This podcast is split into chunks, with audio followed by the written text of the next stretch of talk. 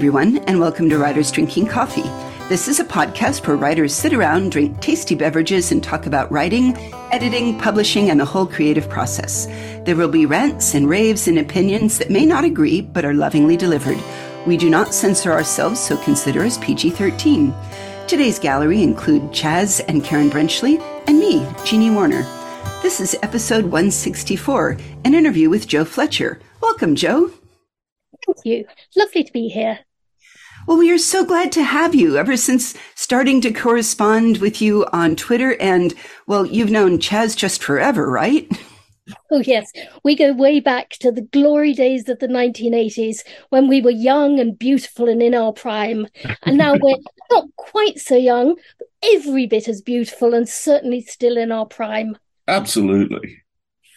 I was going to say, we are certainly pretty. We are not going to say, and it's some jerk pointed out that the 80s were 40 years ago, and then he had to get up off the floor because I punched him. it's very rude to to say to a woman who hasn't had any coffee yet in the morning. Even worse to say without gin in her hand.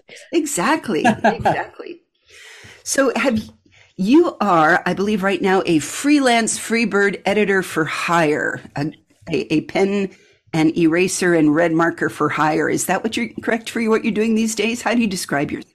It it is as of as of a month ago. I've returned to whence I started, which is a bit strange. I've been um, editing, publishing for my own imprint, Jo Fletcher Books, for the past uh, nearly twelve years, and uh, the powers of be decided it was time for me to move on. So I am returning to actually what I what I really love, which is getting down and dirty with manuscripts, helping authors to be the very best they can, and getting rid of every single time they use seem when they didn't mean seem. okay, that's going to take some unpacking. What do you mean? It seems like you're trying to say something here. No, no, I don't seem like I am trying to say it every author has tics every author has things they do that they just don't they don't realize they're doing it because it's it's like shaking and nodding of heads you know? We do it all the time when we're talking. I bet uh, chaz and karen if you're looking at each other now i bet you're nodding along aren't you? Oh hell yeah. so so it's it seems natural to put that in the book. But before you realize it you've got pages and pages and pages of nodding and shaking of heads and shrugging and lifting of eyebrows.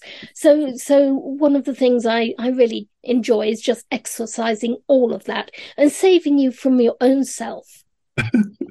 Thank you. that, that's beautiful. I I used to say the word silently far too much. And then I did a search on a document and discovered that I'd said silently like 400 times. Oh, oh dear. Everyone has something. Everyone has something.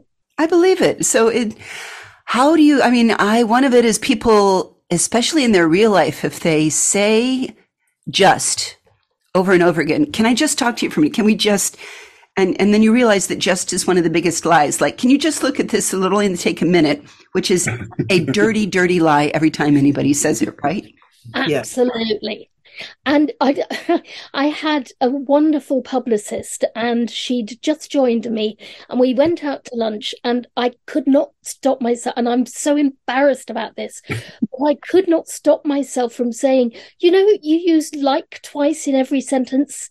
Was she from California? She was not. She was a she was a she was she was english british. Um although she had um she she lived in the on the continent as well. But it's a it's a thing these days. It's what young people grow up saying like you know like i was just going down to the shops like and i thought i'd buy this book like and my friend like well she said it was really cool like so i thought like i'd give it a go. It did sound like California too, so clearly it happens in both places. So here's a question. How is the difference between using it there and then uh, as you were using the word like over and over again, I was remembering that Neil Gaiman has written a lot of poetry and he uses the word like very frequently. The rain came down like suicides. Yeah, it's used with intent. Yes. If you're using it with intent, I have no problem at all. If you are using repetition with intent, absolutely brilliant. You have to know that you are doing it. And most of the time, you don't, and you don't mean to use uh, the same words over and over. I do sometimes when it's when it's it's quite bad. I I do say to my beloved authors, go on, just highlight highlight this word, see how many times you use it, and then you know you get the embarrassed call and the offer of more gin, and and and we're all happy again. that's that's beautiful. So where do you fall in on the use the word said versus murmured, tilting her head to the side? on the whole, said is an extremely useful word because you don't see it when you're reading. It's it's just there to tag a sentence. Um, quite often you don't need anything at all.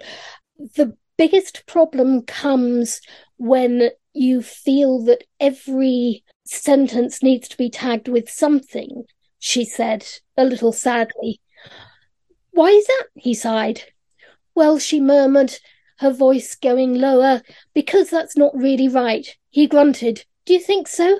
His voice was rough now. I think we've all read that book. now you can see all you can see are the tags, not what they're actually saying. Although in that case they weren't saying anything of importance anyway, so I I'd get rid of the whole paragraph. But you want people to concentrate on the words that matter. And a lot of the time, especially adverbs, uh, should be banished from for all time. I was just going to ask you what your stance was on adverbs. I don't loathe them as much as some people. She said slowly. and Can't help it. I'm sorry. I don't loathe them as much as some people, but I do think you have to be careful when you're using them. Judiciously. You have to be judicious about using them. Ooh, she got you there. She did. a touch, a veritable touch. Can I throw a pet peeve out there and tell me if you see it all the time? Oh, go ahead. I contemplate that I can sit and talk to Karen and Chaz for hours in their living room, sipping whatever tasty beverage they happen to be serving. And I don't usually say, now, as you know, Karen, or I don't actually use their names in full thread of conversation unless I'm trying to get somebody's attention. For instance, Chaz, Chaz, Chaz, you're about to drop your wine. Or, you know, the cat. It's a very direct attention grabbing thing, but I see it so often in the first opening, like I say, opening three chapters and even later through the book. We're in a romantic scene. Maybe we are murmuring together in the moonlight. I, I don't recall ever using somebody's name in that situation in real life. And so it definitely throws me in a book. What do you say to people when they're constantly saying, as you know, Chaz, and well, Chaz? I take it out. I take it out. If they don't know who they're talking with, we've got a much bigger problem. Exactly. I, I absolutely agree. I completely agree with you. I think people, writers, especially starting writers, are scared to let the reader do too much work. And they they need to have faith because our beloved readers are just as clever as we are.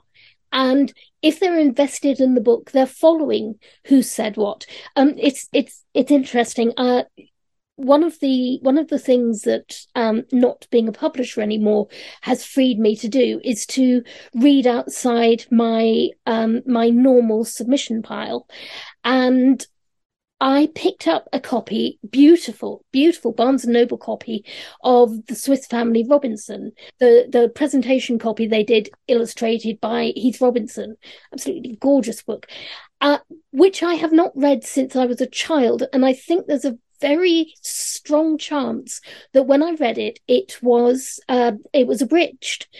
Uh, so I started reading this a couple of nights ago, and I realised, apart from the fact that the pastor is the most sanctimonious git you could ever hope to meet in a book, I don't think many children would find it a very easy book to read these days.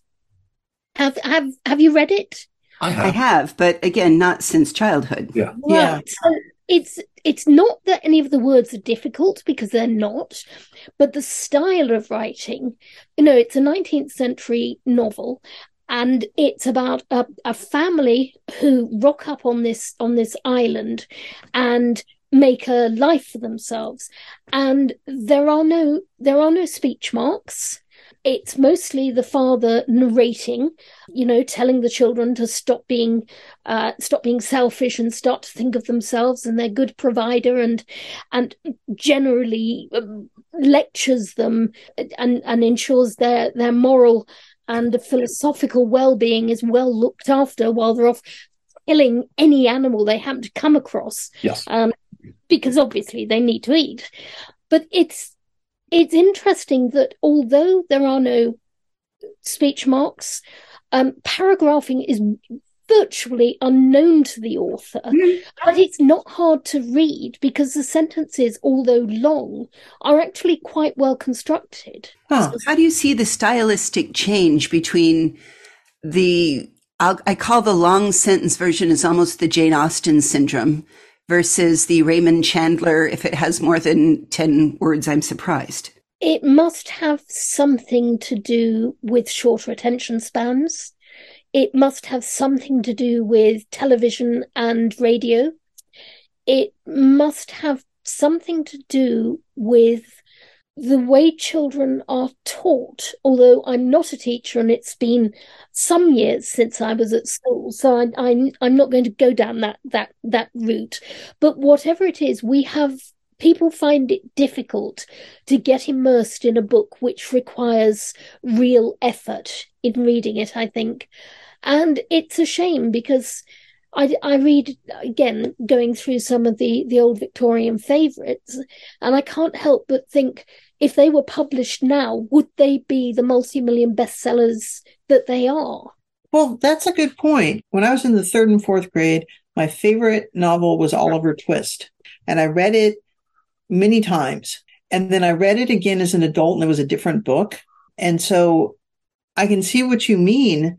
And, and as a child, I would read anything. I mean, obviously I would read, but that didn't mean I understood well above my grade level, but I could still get through the basic story. But yes, I understand what you mean because I read Robinson Crusoe and my um, memory of it is stuff happened, but I didn't get, I have no sense of any of the people in it. Okay. Whereas Oliver Twist, I have a very good sense of Fagin and Oliver and, and some of the other characters because Dickens was much better than this guy. I think it's different. I mean, when we were kids, that was the Madeleine L'Engle, Beverly Cleary age in a lot of ways. Yes. You know, and, and your your your chateaus. And so there and yet there's some of us that my grandmother was getting her English degree when I was learning how to read. So one of my early pieces that I got was the Epic of Gilgamesh, which is Oh, Oh, stunningly fantastic for children. yes. Go out, go out and read it too because it is exactly the same as Sam I am. I am Sam, Sam I am. I, I am in Enkidu, Enkidu am I. You know, these are they're they're very repetitious that way, but I also had a house full of Clavell and Michener, so that was my third grade reading. So I got great sex education based on novelists early. I think we all did, didn't we? I remember someone gave me a copy of The Virgin Soldiers for my seventh birthday, I think.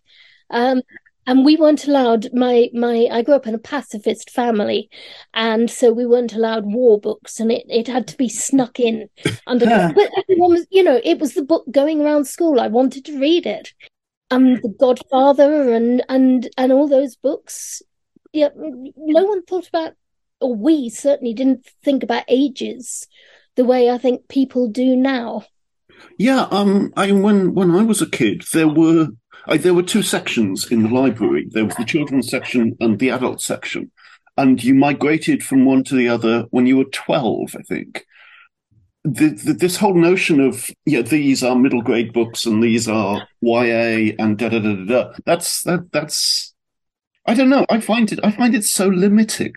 Do you feel it does a disservice to the kids to say, right, you should never include a word that they don't understand? Or Oh yeah, absolutely should we remember the Princess Bride where she said, I, it was a syllabub. He knew a syllabub was a drink with tea and jam, but he also knew an apology when he heard one. you know, that it explains the words that get used.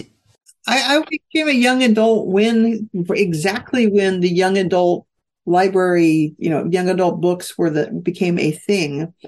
And um And so the the local library, because I was there all the time, said, "Here, be on our young adult panel, you know, and and help us pick young adult books."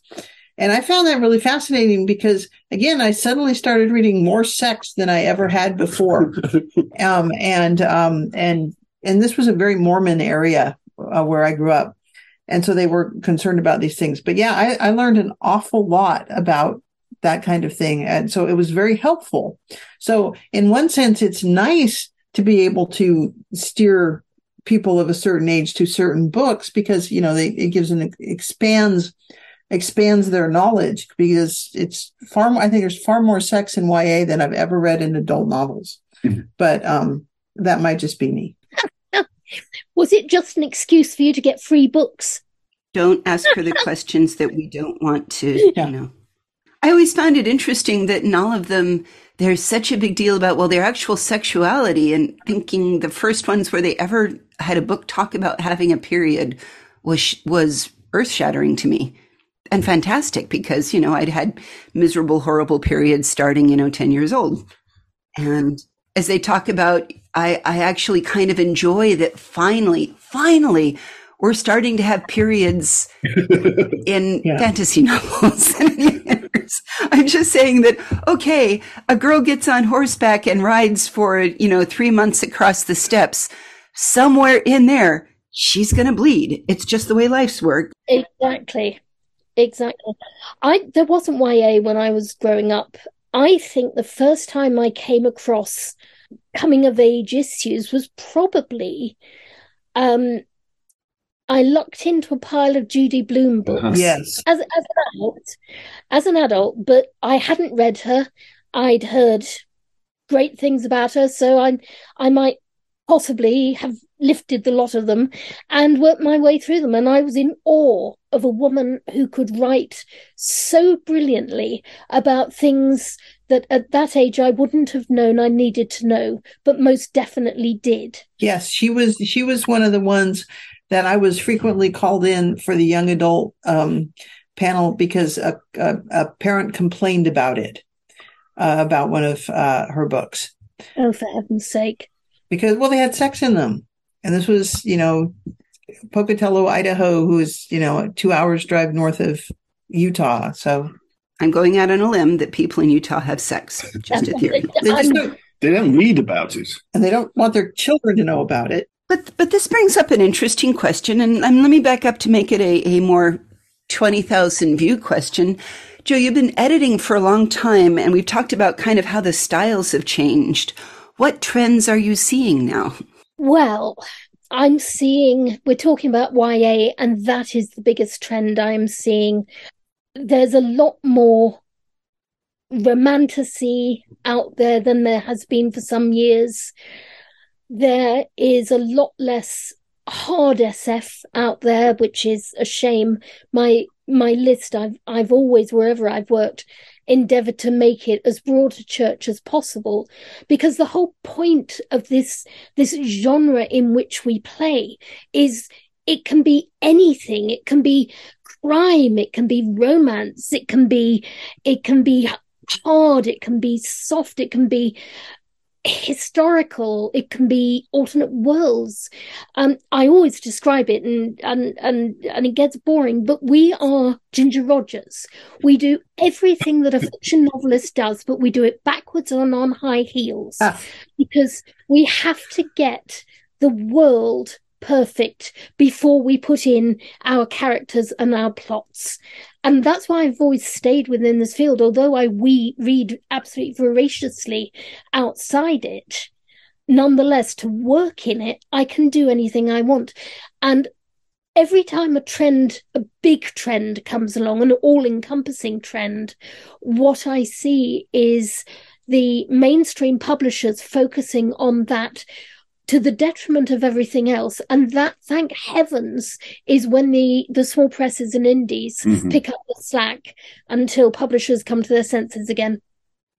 Yeah, absolutely. I tell, tell you what I'm loving at the moment, Jo, is the resurgence in clean, pure space opera because yes. it's always been my favorite uh, subgenre of science fiction, and and there's so much good stuff around at the moment.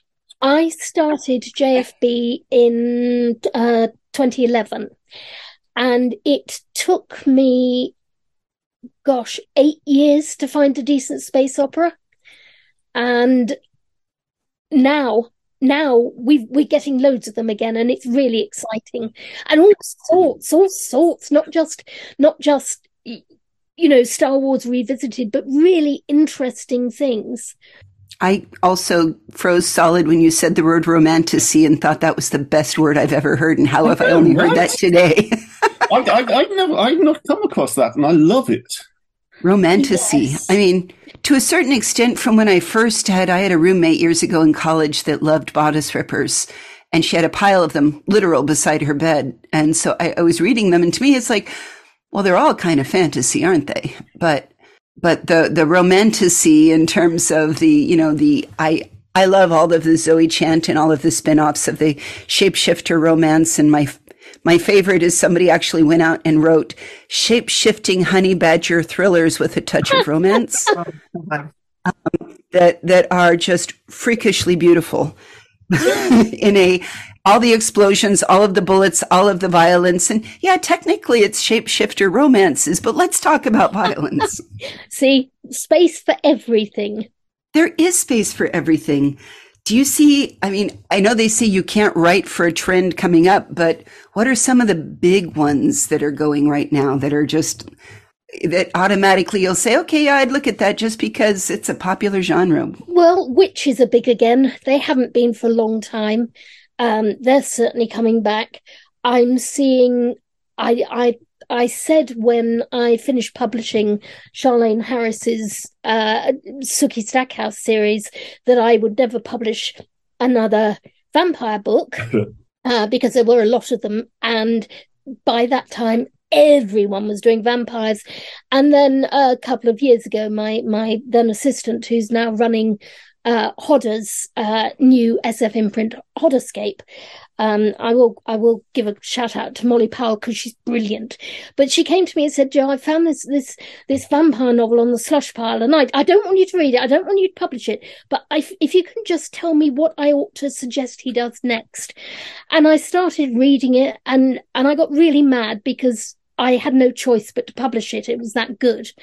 And Lee Herman wrote um, wrote a, a, sequel to the first one, and they were it, it was about a lesbian vampire who falls in love with a girl who is uh, suffers panic attacks and has real problems going out and it's it's clever and it's funny and it's romantic and it's scary and and and damn it, there I was publishing vampire books again. Hang on, what, what was the title? Oh, Love Bites. Ah, okay. I've yes. seen that one. Well, here's something that you you just brought up something that I had noticed recently. I have seen a lot more neurodivergence in character in in book characters, and I kind of like it because we it sort of existed in if you sit with your armchair psychology degree and you look at the different characters within some of the historical, you know, um, air quote classic literature, like, yeah, what is what is wrong with you? You know, whether let's talk about the Brontes and their characters. Absolutely. but but now I love that a lot of the characters, especially when they're first person narrated, you get to see all of the brain weasels right up front, and I think I think sometimes it makes it easy for people to relate to them because there are so many brain weasels across the planet. But seeing them in action in your hero and heroines can make them very relatable. And I've seen more of that. What do you think? I, I absolutely agree. We're all on the spectrum somewhere. Let's face it. Um, I've I have an author who uh, wrote two wonderful books, then took 10 years off because she had an autistic son and devoted a lot of time to bringing him up. This is, this is Kit Whitfield. And when she, uh, when her agent sent me her, her book, uh, I, I loved that all of that, everything she'd learnt over those 10 years, everything that she'd discovered about her son and about how his brain worked and what did work and what didn't work is all funneled into the the character of a, a young boy who is believed to have been touched by the the the kind neighbors the the fairies the the hmm. uncanny who live in the woods next door. And this is why he can't go inside. This is why he screams. If you touch him this is why he will he will only uh, converse or in grunts and snorts but with his family. But they can they can help him to do a day's work. He's very loving to them but he is he is not normal. And the the heart of this story is the fairy smiths having to help him, uh, or rather having to stop the uh, the the local bigwigs hanging him mm. for poaching in the forest because he doesn't know any better. And as I was reading it, um, I I just kept thinking that explains so much. All those all those books about fairies I read back in the day, and about people touched by the Fae and how people reacted. And suddenly, here is someone laying it out for me. I thought it was absolutely wonderful. That's clever. That sounds That's really good, yes. And again, the title? The book is Kit Whitfield's In the Heart of Hidden Things, and it came out, gosh, earlier this year. Um, Chaz, if you get hold of it, I hope you love it. It reminds me of Elizabeth Moon's Speed of Dark was one of the oh. first ones that I read using a point of view of an autistic person. And wow. That was an yeah. amazing book. I love that one. So what advice would you give as as you've seen everybody's foibles and failures and and there's a cartoon that I'm probably going to post and saying don't worry my editor will clean it up. Uh-huh. what what advice would you give to somebody who's okay, they're interested in becoming a published author. Maybe they've they've written a few stories or maybe they've written a first draft of a novel. What would you advise? I would say never ever send it out until you have put it under your bed and sat on it for 2 months and then gone through it again when you've forgotten everything you wrote or at least given it a chance. I would say never rely on spell check I think it is really important that you you check it yourself. I would say look for the repetitions that you know are going to be there, even if you don't recognize them straight off. And I would say don't be afraid to let your readers do some of the work. Ah, That's lovely. Yeah, um, yeah, I'm I'm having so much fun at the moment. I'm I'm going through a series that I wrote like 25 years ago for a new edition. And I was so, apparently, I was just obsessed with semicolons and ellipses. I'm taking out so many of them. It's extraordinary. How wonderful you get to do that. Though. I know. Honestly, that's that's a really exciting thing because you've grown as an author, you've grown as a stylist. I think that's I think that's a smashing thing to be able to do. Yeah, it really is. I'm I'm just delighted about the whole thing. So, what is this series, and who's publishing it? By the way, they are the books of Outremer, um, oh, my Crusader fantasy, um, and um, it's they're, they're being published by Wizards Tower Press. And are any out so far? Yeah, the first the first two are out, and and I'm working through the third as we speak. I'm sorry, I'm just, I've got to ask him. To, I got to ask these kind of questions of him because otherwise he'll never admit that he's got anything actually out. So I love those books. I oh, really do. You, Crusader fantasy. What's not to love? That was my own thought when when the idea struck me. It was lovely. The Hound and the Falcon trilogy by Judy Tarr, still some of my favorite Crusader oh, fantasies. Oh, yeah. Oh, yeah, yeah, she's good. She's good. She went to Mount Holyoke too. exactly. So, Jo, if somebody wanted to say, right, I need you to take a look at me. I think this woman can help me be better. Should they just email you directly? Should they reach out on the Facebook page? How would somebody engage with somebody like you to make them better? I think reaching out on Facebook, just messaging me on Facebook right now is the easiest way to get through to me. Um, I'm I'm only just settling into this. I'm I'm trying to work out how my days are going to run.